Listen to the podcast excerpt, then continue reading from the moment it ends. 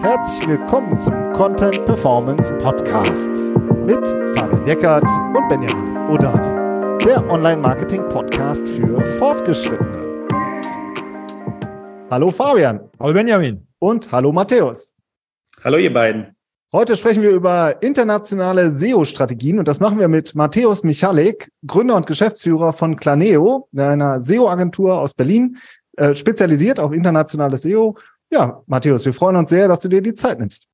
Ich freue mich auch sehr. Auf jeden Fall ein sehr, sehr spannendes Thema und auch viele Fall Fallstricke, die man äh, gehen kann, aber nicht gehen sollte. Genau, deswegen gehen wir auch alles einmal durch. Also Keywords, Struktur, Content, Technik ist ja auch ein großes Thema. Deswegen, äh, ja, super, dass du da bist, dass du mit uns sprichst heute über deine Erfahrungen.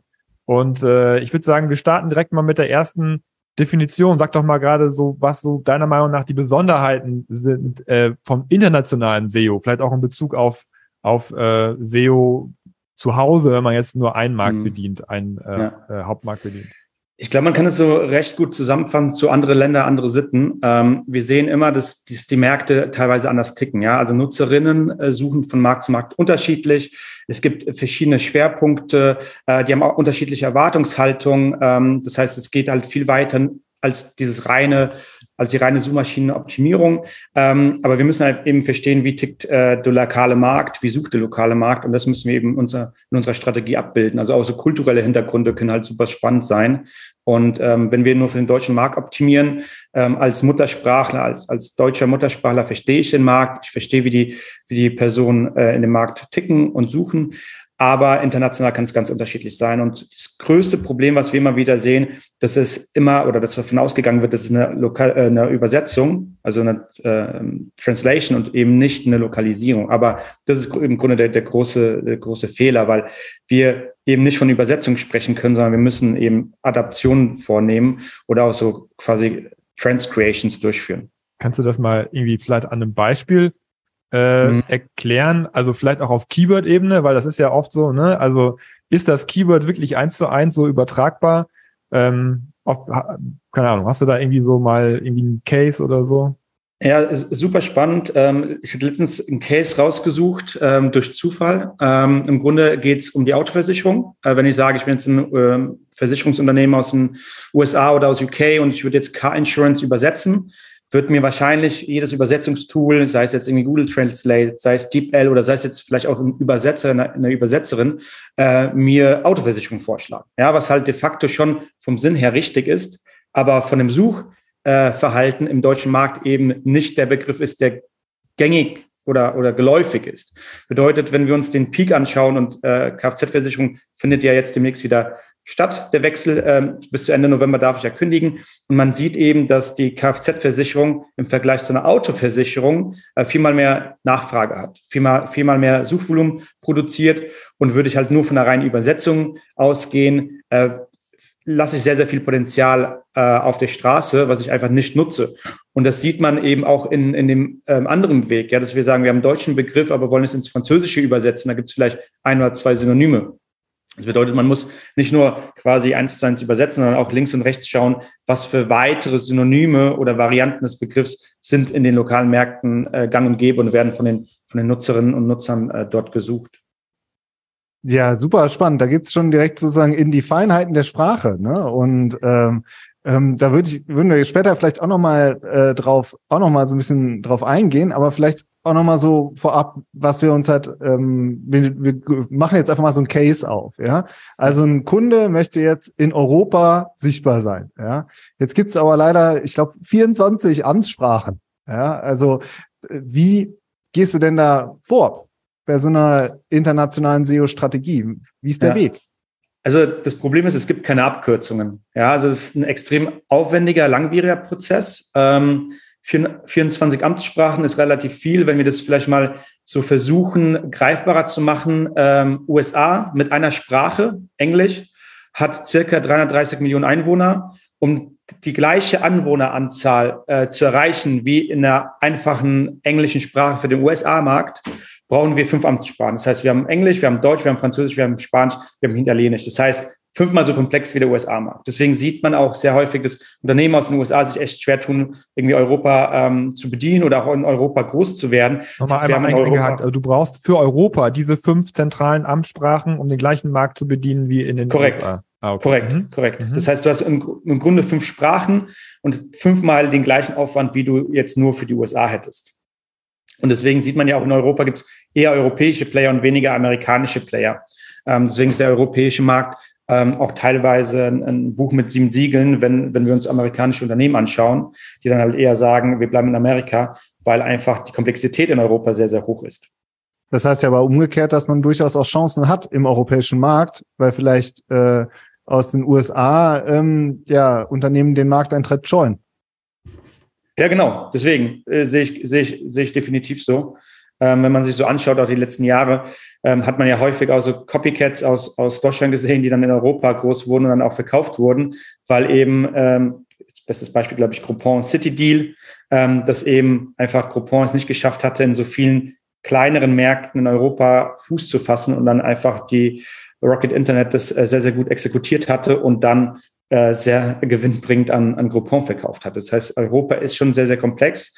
Und wenn es halt um den Prozess geht, müssen wir im Grunde die gleichen Prozessschritte durch, durchlaufen pro Land beziehungsweise pro Sprache. Bedeutet, wenn wir unsere deutsche Webseite gut optimieren, wir haben eine Strategie, wir verstehen, was der Nutzer sucht, die Nutzerin sucht, wir haben ein gutes technisches Setup, wir produzieren und arbeiten im Content, wir sorgen uns für Backlinks. Im Grunde alles was ähm, sprachspezifisch ist, und das ist eben die Strategie der Content und teilweise eben auch Off-Page, sind alles ähm, Themen, die lokal pro Land durchgeführt werden müssen. Deswegen ist eben die, diese Komplexität in Europa Fuß zu fassen oder auch in Europa erfolgreich zu sein, so hoch. Und dann ist der Klassiker, dass man dann vielleicht erstmal anfängt mit Fra Französisch und Spanisch oder wie ist da so ähm, deine Erfahrung? Genau, erfahrungsgemäß, ähm, wenn wir uns deutsche Unternehmen anschauen, die expandieren, sieht man sehr häufig entweder die Niederlande oder Frankreich, ähm, weil wenn wir aber jetzt zum Beispiel sagen würden, im E-Commerce-Bereich sind sie sehr, sehr ähnlich, die Märkte, oder sie ticken ähnlich. Äh, UK ist generell sehr, sehr kompetitiv. Das heißt, ich würde sagen, UK würde ich erstmal vielleicht sogar ausklammern, weil es auch so ein eigentlicher Markt für sich ist. Ähm, aber natürlich geht man immer von dem Potenzial aus. Ja, das heißt, wenn ich ein deutsches Unternehmen bin, Österreich und Schweiz habe ich vielleicht schon bedient, äh, weil im Grunde ist es ja da ein geringfügiger Aufwand zu lokalisieren. In Österreich noch weniger als, äh, als in, in der Schweiz. Und dann, was sind dann die, die nächstgrößten Märkte für uns? Zum einen ist es dann Frankreich mit, äh, ich glaube, 60 Millionen Einwohnern und Niederlande, weil sie eine relativ hohe Kaufkraft haben. Ja, das heißt, wenn ich ein Unternehmen bin, wähle ich in der Regel Niederlande oder, oder Frankreich dann habe ich natürlich auch Spanien, vielleicht Italien, wobei die, äh, die, die Länder zwar groß sind, die Kaufkraft aber wiederum geringer, bedeutet auch abhängig vom Produkt, kann es sinnvoll sein, nur in Frankreich und, und, und äh, Niederlanden zu starten oder auch vielleicht den UK-Markt äh, zu, äh, zu adressieren. Also das heißt, du hast zwei Einflugschneisen. Ne? Du hast einmal, äh, du hast jetzt gesagt, fünf Hauptsprachen oder fünf zentrale Sprachen. So, die klapperst du einmal ab. Und, aber wenn der Kunde sagt, das ist für uns alles überhaupt nicht interessant, wir wollen nach Holland, so, dann würdest du auch sagen, okay, da macht, da ist euer Geschäft, dann machen wir das. Ja, ja also genau. Also unabhängig. Genau, das ist definitiv kundenabhängig, aber auch abhängig ähm, von, von, ähm, von den Zielen, die man verfolgt. Ja, wenn, wenn wir sagen, wir, wir wollen im Grunde internationalisieren und wir wollen in einer gewissen Zeit Break-Even sein, dass unser Investment sozusagen äh, wieder, wieder ähm, quasi eingespielt wird durch die, die Umsätze, durch die Margen, die wir in den Markt generieren, ähm, kann aber zum Beispiel auch Niederlande ganz, äh, ganz relevant sein, weil einfach die Kaufkraft da stärker ist. Das heißt, ich würde es jetzt nicht sagen, es gibt den perfekten Weg zu lokalisieren oder auch, auch zu expandieren, sondern man muss es vom Produkt abhängig machen und auch von den Zielen des Unternehmens. Jetzt kommt ein Unternehmen und sagt, ja, wir möchten gerne den niederländischen Markt. Dann sagt der Matthäus, kein Problem, hier hinten in meinem Office sitzen noch drei Niederländerinnen und Niederländer oder wie läuft das? Also du brauchst ja schon Muttersprachler, wenn du auch das Feingefühl in der Sprache haben willst. Wie ähm, organisiert ihr das? Genau, ähm, Muttersprachler definitiv. Es reicht eben nicht, dass du jemanden hast, der, der vielleicht irgendwie Niederländisch oder, oder Französisch auf, auf Lärm studiert hat oder, oder ein Studium absolviert hat, weil einfach da auch teilweise die kulturellen Begebenheiten fehlen. Ähm, vielleicht nochmal als, als, als ein pragmatisches Beispiel. Wir haben ja über die ähm, Autoversicherung gesprochen und ähm, Kfz-Versicherung. Zum Beispiel in Deutschland, äh, was wir bei patex.de gesehen haben, ist ein Riesenthema äh, Schultüte basteln. Ja, Deutsch, für, Deutsch, für den deutschen Markt ein riesen, Riesenthema, wird häufig gesucht. Ähm, wenn wir das uns dann international anschauen, ist es kein Thema für die anderen internationalen Märkte. Und würde man jetzt nur irgendwie versuchen, das zu, zu lokalisieren, aber nicht diesen kulturellen Background haben, dann würde man wahrscheinlich einen Text haben über Schultüte basteln, aber den würde einfach niemanden interessieren in, in Frankreich oder in den Niederlanden.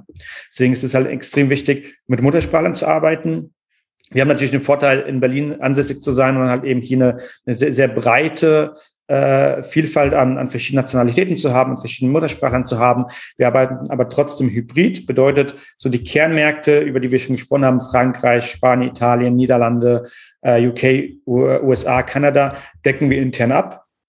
Das heißt, wir haben hier ähm, im Team Muttersprachler, die zum einen für die Strategie verantwortlich sind, aber auch für die ganze, für das ganze Thema Content Creation oder Content äh, Trans, äh, Trans Creation.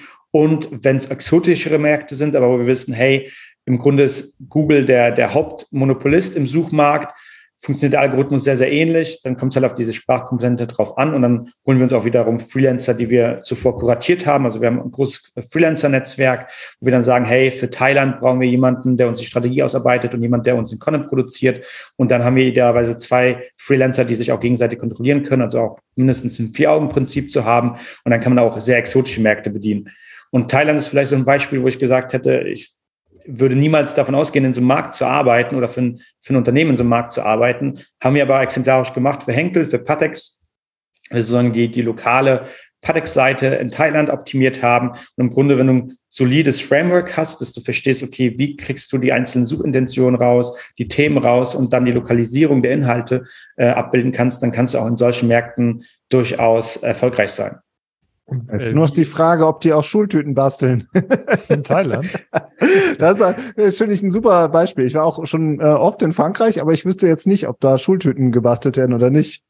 Ja, genau. super. Das, Fabian, ja. sorry, ich war Ja, also, also ich würde da einfach bei der Struktur einfach nochmal oder bei dem Prozess nochmal äh, noch mal einhaken. Also ähm, unsere Erfahrung ist, dass, dass viele Kunden ähm, schon aber auch so, klar, man, man hat einen Heimatmarkt so und, und die ja. meisten Mitarbeiter sprechen halt eine Sprache und ob das jetzt irgendwie Schwedisch ist oder Deutsch oder, oder Englisch, ne, oder US-Englisch oder GB, je nachdem. Ähm, also da ist ja schon auch manchmal so der Ablauf, dass man erstmal Content, wenn man Content hat, den man adaptieren kann, erstmal in der Hauptsprache ja. macht und dann auf die anderen Länder ausrollt. Ja. Ähm, wie, wie macht ihr das denn? Also macht ihr, Würdest, würdest du sagen, das macht auf jeden Fall Sinn, das erstmal so zu machen in der Sprache, in der man sich wohlfühlt und dann adaptieren oder, oder erst den Zielmarkt? Also wie ist da euer, euer Vorgehen, ja. wenn ihr Content produziert? Genau, ähm, das ist immer die Frage, wie stark ähm, Content irgendwie geprüft werden muss. Zum Beispiel äh, bei dem, bei dem Henkel-Fall von, von Patex und Loctite äh, in der Klebstoffsparte ähm, produzieren wir mit einer ähm, Agentur, mit der Content-Agentur von, ähm, von Henkel, das ist ähm, Content Fleet, produzieren wir die Master, basieren auf unserer Strategie auf Englisch, weil sozusagen das globale Team, Technical Customer Service, der die Texte freigeben muss, ähm, nur Englisch spricht. Das bedeutet, in dem Fall ist eben Englisch die Hauptsprache, vorgegeben durch die Struktur innerhalb des Projektes. Aber es gibt durchaus Projekte, wo dann sozusagen im Heimatmarkt auf Deutsch der Master produziert wird und dann lokalisiert wird. Die einzige ähm, Herausforderung, die man hat, ist, dass im Grunde der thailändische Freelancer sehr wahrscheinlich kein Deutsch spricht, sondern Englisch. Das heißt, je nachdem, wie man lokalisiert, macht es dann eben Sinn zu sagen, ähm, wir gehen auf Englisch und legen das als Master an und lokalisieren dann in die einzelnen Märkte, anstatt zu sagen, wir haben einen deutschen Master, dann müssen wir es ins Englische lokalisieren und dann aus dem Englischen wiederum die anderen Länder. Ist aber auch durchaus möglich. Ähm, die, die, die Praxis zeigt aber, dass ein englischen Master, einem englischen Master zu arbeiten schon durchaus sinnvoll ist. Und letztendlich ist es nur eine Handlungsempfehlung, wie der Text aussehen sollte oder wie der Text lauten sollte, weil letztendlich, wenn wir sehen, auch in dem, in dem Kontext von Henkel sehen wir zum Beispiel, dass ähm, Fenster in Deutschland anders eingebaut werden als in den USA. Das bedeutet, der Text der äh, auf Englisch geschrieben wurde, für zum Beispiel den USA-Markt in Deutschland gar nicht so adaptiert werden kann, sondern teilweise zu 80 Prozent anderer Text ist. Bedeutet, es ist nicht nur die, die, der Einsatz der richtigen Keywords auch wieder hier zu sehen, sondern halt auch die, die, sagen wir mal, die Bräuche oder der kulturelle Background. Ja, also wenn, wenn jemand die Fenster so wie in Amerika einbauen würde, in Deutschland einbauen würde, ich glaube, es wäre Fusch am Bau. Ähm, Im Deutschen sind, sind wir sehr, sehr, sehr, sehr strikt, was das angeht, was, was die Regularien angeht. Und ähm, das ist eigentlich so die Herausforderung, die man hat, wenn man sagt, äh, ist der Master Deutsch oder ist der Englisch und wie wird er dann sozusagen in anderen Ländern äh, lokalisiert bzw. transkriert. Ja, umgekehrt größte Herausforderung für internationale Unternehmen. Wie schaffe ich es, mich im bürokratischen Deutschland mit gutem Content zu präsentieren? Ja, total, total. Also die, die Frage ist ja, die Frage ist ja auch immer, ist es überhaupt adaptierbar? Ich kann mir halt zum Beispiel auch gut vorstellen, selbst wenn, äh, wenn wir jetzt bei Autoversicherung bleiben würden, in Frankreich und in Spanien, Italien gibt es so andere Regelwerke, dass du wahrscheinlich selbst mit einem deutschen oder englischen Master gar nicht zum Ziel kommst. Das heißt, es kann auch gut sein, dass da irgendwie zehn Prozent des Textes bestehen bleiben, 90 Prozent komplett lokal auf den Markt adaptiert werden müssen. Dann ist dann die Frage, braucht man dafür überhaupt einen Master, wenn er sowieso intern nochmal durch irgendwelche juristischen ähm, Feedback-Schleifen gehen würde? Kannst du noch mal kurz sagen, wie äh, kriegt ihr das in diesem Detailprozess? Wir gehen jetzt sehr ins Detail rein, aber ich finde das sehr spannend. Ja. Wie kriegt ihr das denn raus? Also ja. da muss ja jemand das Thema recherchieren, ähm, also die eine Frage mit den Tools stellen wir gleich auch noch, aber wie kriegt jetzt erstmal jemand das überhaupt raus?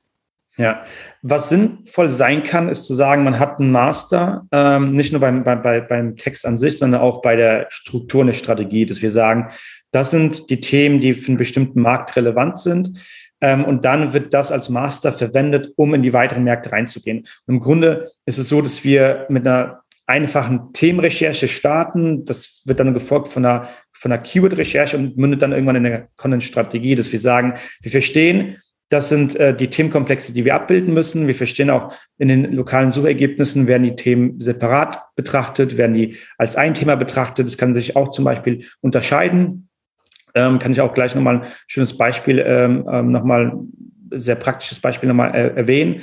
Ähm, und wenn wir einmal diesen, äh, dieses Vorgehen haben, ist es im Grunde ein Prozess, der durchlaufen wird. Das bedeutet Prozess aus mehreren Schritten, angefangen von dem Thema bis hin zu Keyword, Synonym, Aggregation der Daten nach Suchvolumen, Aggregation der Daten nach aktueller Position, nach Wettbewerb, vielleicht sogar nach CPC um dann eben zu sagen, basierend auf unserer aktuellen Seitenstruktur, wo können wir diese Themen abbilden? Und ich würde halt heutzutage auch gar nicht mehr sagen, wir optimieren irgendwie auf Keywords, sondern wir optimieren viel mehr oder stärker auf Themen. Bedeutet, Synonyme werden mittlerweile von Google sehr, sehr gut wahrgenommen. Das bedeutet irgendwie ähm, Autoversicherung und Kfz-Versicherung im Deutschen ist definitiv eine Seite, wo ich auf beide Synonyme optimiere. Und ähm, im Französischen habe ich vielleicht sogar nur einen Begriff, das heißt, da brauche ich gar keine Synonyme. Und äh, wenn wir jetzt einmal bei den Keywords nochmal mehr in die Tiefe gehen, wie würdest du da äh, die Tool-Landschaft jetzt äh, beschreiben? Also habt ihr da ein Tool, mit dem ihr alles äh, macht oder habt ihr ein Toolset, ähm, was ihr euren Mitarbeitern zur Verfügung stellt, um diese Recherchen zu machen? Genau, ähm, ich glaube, als Agentur darf man sich glücklich schätzen, dass man eben verschiedene Tools im Einsatz hat. Ähm, als Inhouse-Team ist man meistens limitiert aufgrund der, der, der Toolkosten. Ähm, wir setzen im Grunde zwei Arten von Tools ein, die wir, die wir für die tägliche Arbeit an Keyword- und Content-Strategien ähm, einsetzen, da aufbauen. Zum einen die, die SEO-Suiten, ähm, genannt irgendwie Systrix, Searchmetrics, SEMrush, Ahrefs, die extrem gute Datenbanken haben und dann eben nochmal Keyword-Tools an sich, wie ein Keyword-Tool.io, wie ein Keyword-Finder oder auch vielleicht the Public. Und im Grunde ist es so, dass die Tools eher die Datenlieferanten sind, dass sie die Daten liefern, aber wir dann sozusagen intern in unseren Prozessen es selbst weiterverarbeiten. Bedeutet, wir ziehen uns über die Tools hinweg die einzelnen Daten, bereiten die auf, äh, nehmen äh, Doppelungen raus, äh, und integrieren das dann in unseren Prozess und ähm, aggregieren dann auf diesen Keywords nochmal weitere Daten. Das bedeutet, wir ziehen uns das Suchvolumen von Google Ads, ähm, wir ziehen uns die aktuelle Position der Domain, falls eine vorhanden ist. Idealerweise auch von Wettbewerb, dass man vielleicht auch sehen kann, gibt es Überlappungen bei, bei den Themen, wo macht es vielleicht Sinn, einzelne Unterseiten zu schaffen, wo macht es Sinn, eher einen holistischen Ansatz anzugehen. Und dann resultiert eben aus verschiedenen einzelnen kleinen Schritten dann eine große Strategie, äh, die dann teilweise auch irgendwie bis, bis zu zweieinhalb, viertausend Keywords haben kann und dann auf, auf 200 bis 250 Unterseiten äh, resultiert. Hm. Jetzt, wenn man so mehrere Tools im Einsatz hat, ist ja bei uns auch so, ist man dann, dann doch manchmal ziemlich überrascht, wie unterschiedlich auch die Datengrundlage ist, oder? Wenn du so Stark. mal auf die großen Suiten guckst, äh, wer hat denn wo seine Stärken? Kannst du, kann man das sagen? Puh, ich weiß nicht, ob ich jetzt quasi hierzu eine Aussage treffen würde, wenn, wenn die Toolanbieter mithören, dass sie dann direkt meinen Account, direkt meinen Account sperren. Ähm, sind ganz vertraulich nee, also, hier. Ich, ich, glaube, ich glaube, das eingesetzte Toolstack ist halt auch viel äh, persönlicher, persönlicher Match oder wie man auch groß geworden ist. Ich bin irgendwie mit Systrix groß geworden, deswegen ist eigentlich Systrix so das erste Tool, was ich anschmeiße, wenn ich mir irgendwie Daten anschaue. Ähm, bei den Keyword und also Keyword-Datenbanken würde ich ganz klar sagen, SEMrush Ahrefs haben echt eine super gute Datenbank. Äh, die haben auch sehr, sehr gute Funktionalitäten, was irgendwie dieses SEMrush Magic Tool oder Keyword Magic anbelangt, Ahrefs mit dem äh, Keyword Explorer. Ähm, das sind so, die Tools, die ich gerne nutze, äh, weil die mir auch schon ein bisschen so vorklustern und ich kann ein Thema sehr, sehr gut greifen, obwohl ich nur das, den Hauptbegriff äh, eingefügt habe. Ähm, aber ich würde trotzdem sagen, dadurch, dass die Daten so unterschiedlich sind, das bestmögliche Ergebnis bekommt man, wenn man eben alle vier Daten ähm, oder alle Tool-Provider anzapft, sich die Daten exportiert und dann weiter ähm, weiterverarbeitet. In unserem Fall ganz klassisch in Excel und dann eben angereichert mit weiteren Daten über interne Tools. Ja, das finde ich auch sehr spannend. Ne? Ja. ja. und am Ende ist es immer auch wieder Excel. Ne? Also ähm, das ist ähm, das ist dann immer noch das Tool, was am Ende jeder SEO nutzt. Ja, ja im, im Grunde ja ich kann mir auch ein Leben ohne Excel gar nicht mehr vorstellen. Also ist ja auch überhaupt nicht schlimm. Also ich finde, es wird ja immer so dargestellt, als wenn das, oh Gott, du machst das jetzt in Excel. Ja, als, als ich meine, das ist einfach das Tool, mit dem man am besten arbeiten kann. Und äh, ich weiß nicht, wie es dir geht, aber viele, viele Tools versuchen das irgendwie abzuschaffen. Irgendwie seit seit Jahren werden immer welche werden Listenfunktionalitäten dazu gepackt, aber irgendwie mein Impuls ist immer Export und äh, ja. Excel. Ne? Definitiv. So. Ja. so, ich würde jetzt, jetzt muss, müssen wir Technik machen, Benjamin. Tut mir leid, aber. Alles ich hab, gut, leg los. Ich habe die epische Frage natürlich auch in unsere Mindmap rein, reingeschrieben. Wir müssen einmal kurz über Lokalisierungsstrategien sprechen, Matthäus. Ähm, ja. Weil das einfach ein Thema ist, was sehr viele Unternehmen und sehr viele Kollegen da draußen beschäftigt. Du sitzt vor deiner Domain, vielleicht machst du einen Relaunch oder du hast schon eine Struktur dir überlegt und überlegst, ist das jetzt die beste Struktur, um zu lokalisieren?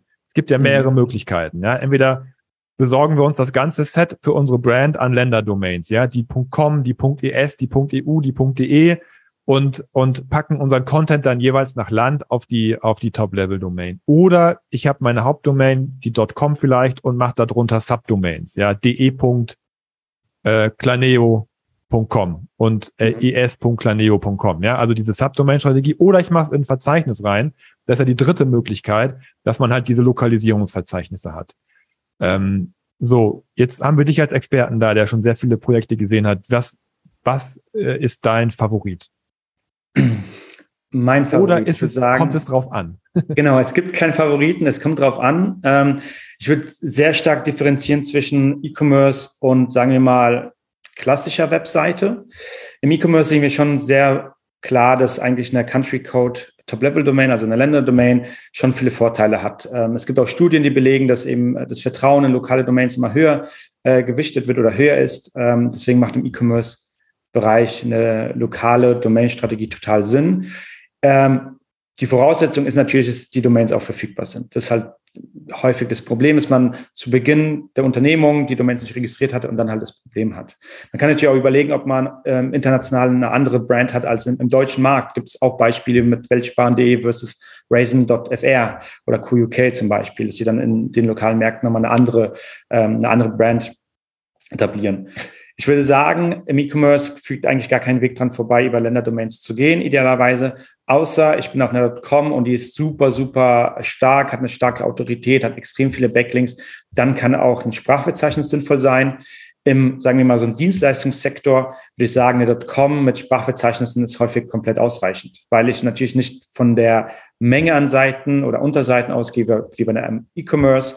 Ähm, und ich baue ja eine globale Brand auf in der Regel und die hat nicht so einen starken lokalen Einfluss.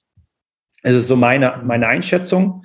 Ähm, aber nichtsdestotrotz werde ich für Sprachverzeichnisse, aber auch für lokale Domains immer auch äh, dafür sorgen müssen, dass ich irgendwie Backlinks bekomme in dem lokalen Markt, ähm, für den lokalen Markt den Content habe, etc. pp. Das bedeutet, ähm, es ist immer eine Abwägungssache, wo man aktuell steht ähm, und in welchem Businessmodell man aktiv ist. Das wäre so meine Einschätzung, um die Frage sinnvoll zu beantworten. Ja, cool. Aber es kommt wirklich drauf ja. an. Ja, cool. Also das Äh, und Subdomains hast du jetzt gar nicht erwähnt. Das wäre so das dritte Rad am Wagen sozusagen. Genau, Subdomains habe ich nicht erwähnt, würde ich eigentlich auch gar nicht empfehlen. Also es gibt nur aus technischer, aus technischen Gründen, wenn ich ein Verzeichnis nicht nutzen kann, würde ich auf Subdomains gehen. Aber es gibt so, also mir fällt kein praktisches Beispiel für eine Subdomain ein, ähm, was halt wirklich sinnvoll wäre. Also entweder Länderdomains mit, mit .de, .fr, .nl oder dann die.com mit den Sprachverzeichnissen. Hier kann man natürlich noch unterscheiden zwischen ähm, Sprachländerverzeichnissen oder noch Sprachverzeichnissen. Ähm, ich würde auch hier wiederum sagen, wenn es E-Commerce ist oder sehr starker lokaler Bezug, dann eben Ländersprachverzeichnis, ähm, DECH, DEAT, DED oder wenn es eben Sprachvarianten sind, nur wie zum Beispiel bei einer Unternehmensseite in der weiß nicht, Unternehmensberatung, zum Beispiel McKinsey, äh, die würden wahrscheinlich mit slash de und slash, äh, slash fr, slash nl auch sehr, sehr gute Ergebnisse erzielen, weil sie halt gar nicht so stark auf die Länder, ähm, auf die lokalen Länder äh, äh, lokalisieren oder targeten. Hm. Wir können jetzt, äh, ich, du hast das Backlinks auch schon erwähnt, also könnten wir da eigentlich auch direkt weitermachen. Finde ich auch. Oder? Also ich finde, äh, wir, ich finde, das äh, reizt äh, uns natürlich schon auch, weil du das jetzt auch ein, zwei Mal gesagt hast, ähm, bei der Backlink-Aufbau, also so viel vorab. Äh, wir schätzen euch jetzt so ein, was man so von außen sieht, ist, dass ihr auch sehr stark auf Digital PR-Kampagnen setzt. Also, dass ihr äh, das ähm, Linkaufbau auch eher als PR-Aktion versteht, das muss man vielleicht erstmal vorab klären. Oder wie ist da ähm, eure Philosophie? Oder habt ihr einen, mhm. habt ihr eine, habt ihr eine Liste, wo ihr sagt, da kaufen wir uns auch immer durch? Ähm, wie geht ihr vor? Ja, also im, im Idealfall arbeiten wir mit Digital PR. Ähm, ich würde sagen schon, dass es immer noch eine Aufklärungsarbeit äh, oder wir Aufklärungsarbeit leisten müssen, weil eben nicht, nicht jedes Unternehmen ähm, den, den Sinn dahinter versteht und wir natürlich auch nichts garantieren können, dass irgendwie x Links bei rumkommen, x Erwähnungen bei rumkommen.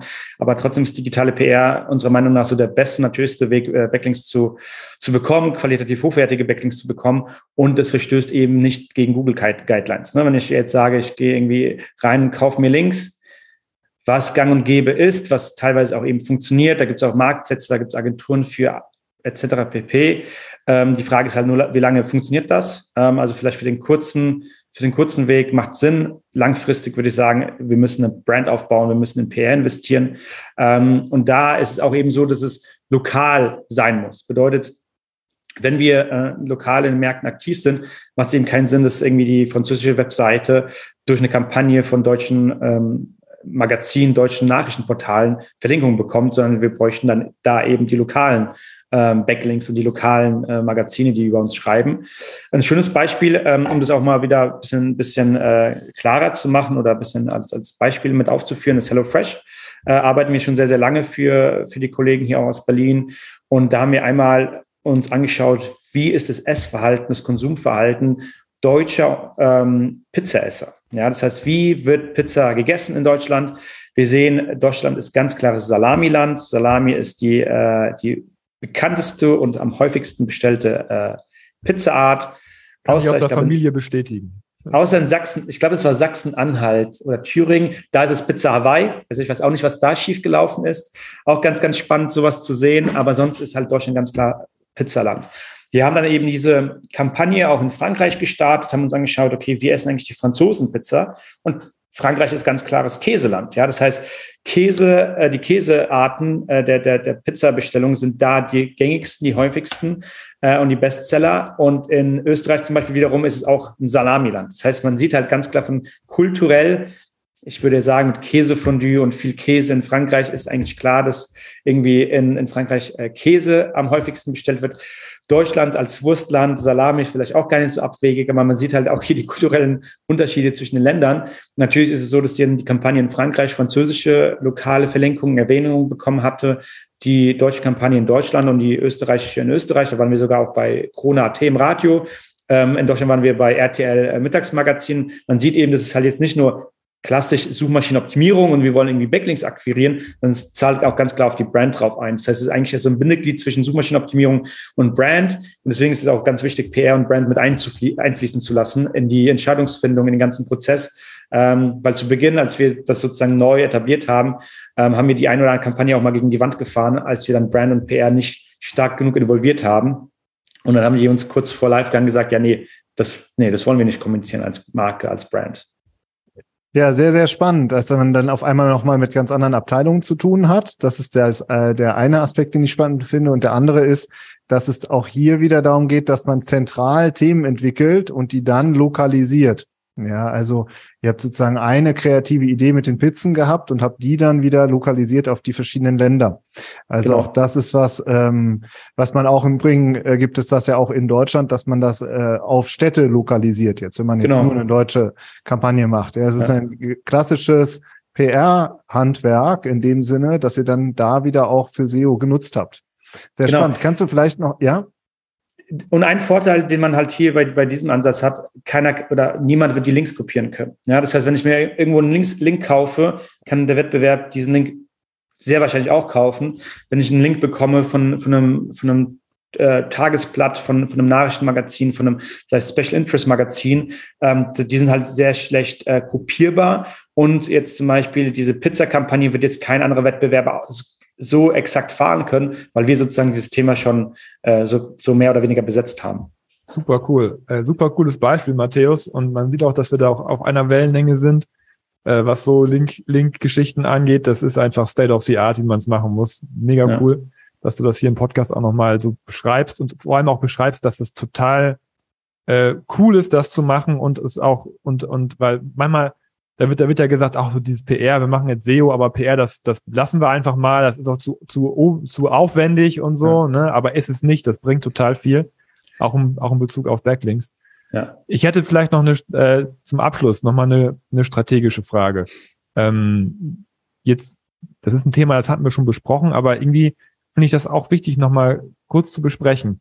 Ähm, stell mal vor, du hast jetzt ein Unternehmen, der, der die fragen an ähm, und sagen so, wir haben jetzt zwei Märkte, in die wir gehen wollen. Wir wollen einmal in die USA und wir wollen einmal nach Polen gehen. Ja, so. Mhm. Und dann guckst du dir das an und sagst, ja krass, USA, ähm, mega Suchvolumen, aber auch echt harter Markt, echt hart umkämpft. So. Und in Polen guckst du an und sagst, ja, okay, Suchvolumen ist nicht so hoch, aber der Wettbewerb ist halt auch nicht so da. Mhm. Was würdest du dem Unternehmen empfehlen? Wo, wo sollen die anfangen? Würdest du eher den, den kleinen Markt aufrollen, aber dann ordentlich oder in die USA richtig äh, einen raushauen? Ja im Grunde tendenziell beides. Ähm, das Problem ist an den USA, ähm, ich werde in den USA länger brauchen, um mit, mitspielen zu können. Das heißt, ich muss früh genug beginnen. Ja, also ich würde sagen, je kompetitiver der Markt ist, desto ähm, mehr, äh, mehr Zeit müsste ich einplanen, um dann in die Top 10 zu kommen, Top 5, Top 3. Ähm, in Polen komme ich natürlich viel schneller ans Ziel aber habe auch viel weniger Traffic-Potenzial, Umsatzpotenzial. Das heißt, was wir auch gemacht haben bei dem großen Henkel-Case, mittlerweile sind wir, glaube ich, in 33, 33 Ländern aktiv, haben aber mit fünf Ländern begonnen, äh, nee, fünf Ländern begonnen in sieben Sprachen, nee, fünf Sprachen in sieben Ländern, so war das, ja. Und dann haben wir uns halt angeschaut, wo gehen wir davon aus, wenn wir in SEO investieren, ähm, wir einen positiven ROI haben über die Zeit hinweg oder tendenziellen Break-Even haben in den nächsten zwei bis drei Jahren, weil wir gesagt haben, wir, wir sind jetzt für drei Jahre in dem Projekt involviert. Wenn wir es in drei Jahren nicht schaffen, uns zu beweisen, dann wird es keine weiteren vier, fünf, sechs Jahre geben. Das bedeutet, da muss man natürlich auch ganz klar aus der betriebswirtschaftlichen Sicht schauen, wo lohnt es sich zu investieren. Und das kann man eben ganz genauso für Polen machen, ganz genauso für, für die USA, dass wir uns anschauen, äh, mit welchem Traffic kann ich eigentlich rechnen, wenn wir uns anschauen, die einzelnen Themen, die Keywords, das monatliche Suchvolumen, dann an, Annahmen zu treffen, okay, wie lange brauchen wir, um in die Top 10 zu kommen, Top 5, Top 3, mit welchen ähm, Umsätzen und welchen Conversion Rates können wir rechnen und äh, wie sieht eigentlich dann der Traffic bzw. der Umsatz aus über die nächsten zwei Jahre, fünf Jahre, vielleicht zehn Jahre, um dann zu sagen zu können, hey, in Polen komme ich zwar schneller ans Ziel, brauche aber trotzdem irgendwie fünf Jahre, um, um dieses Investment wieder quasi äh, einzunehmen. Und in den USA brauche ich vielleicht äh, sieben Jahre insgesamt, aber ab dem achten Jahr habe ich ein viel, viel höheres ähm, ähm out, viel höheren Output oder viel höheren Umsatz, als ich in Polen irgendwie in zehn Jahren erwirtschaften kann. Ne? Das heißt, ich würde es immer ganz klar sagen, als, als, als jemand, der in der Suchmaschinenoptimierung arbeitet, ist halt nicht nur die, die Betrachtung von irgendwelchen Ranking hier, Ranking da und irgendwelchen Bullshit-Sichtbarkeitskurven, sorry, ähm, sondern es geht ja eigentlich um die Umsätze oder den Wert, den wir da schaffen. Und wenn wir sehen, der, der Wert, den wir schaffen durch Suchmaschinenoptimierung, ist eben in den USA viel, viel höher über die Zeit, macht es da Sinn, früh genug zu investieren und Polen eben mitzunehmen, weil wir sehen, hey, innerhalb von x Jahren sind wir da auf einem positiven ähm, Weg und äh, ab dann ist es eben so, dass wir gar nicht mehr so stark in SEO investieren müssen, sondern viel mehr davon partizipieren. Sehr, sehr spannend, Matthäus. Das war ein äh, super Rundumschlag, bei dem es eben um Keywords Content Technik ging, aber auch sehr viel um Unternehmensstrategie. Ja, danke, dass du dir die Zeit genommen hast. Sehr gerne, hat mich super gefreut, mal mit euch über das Thema zu sprechen. Uns auch, danke dir. Ciao. Mach's gut, ciao. Ciao.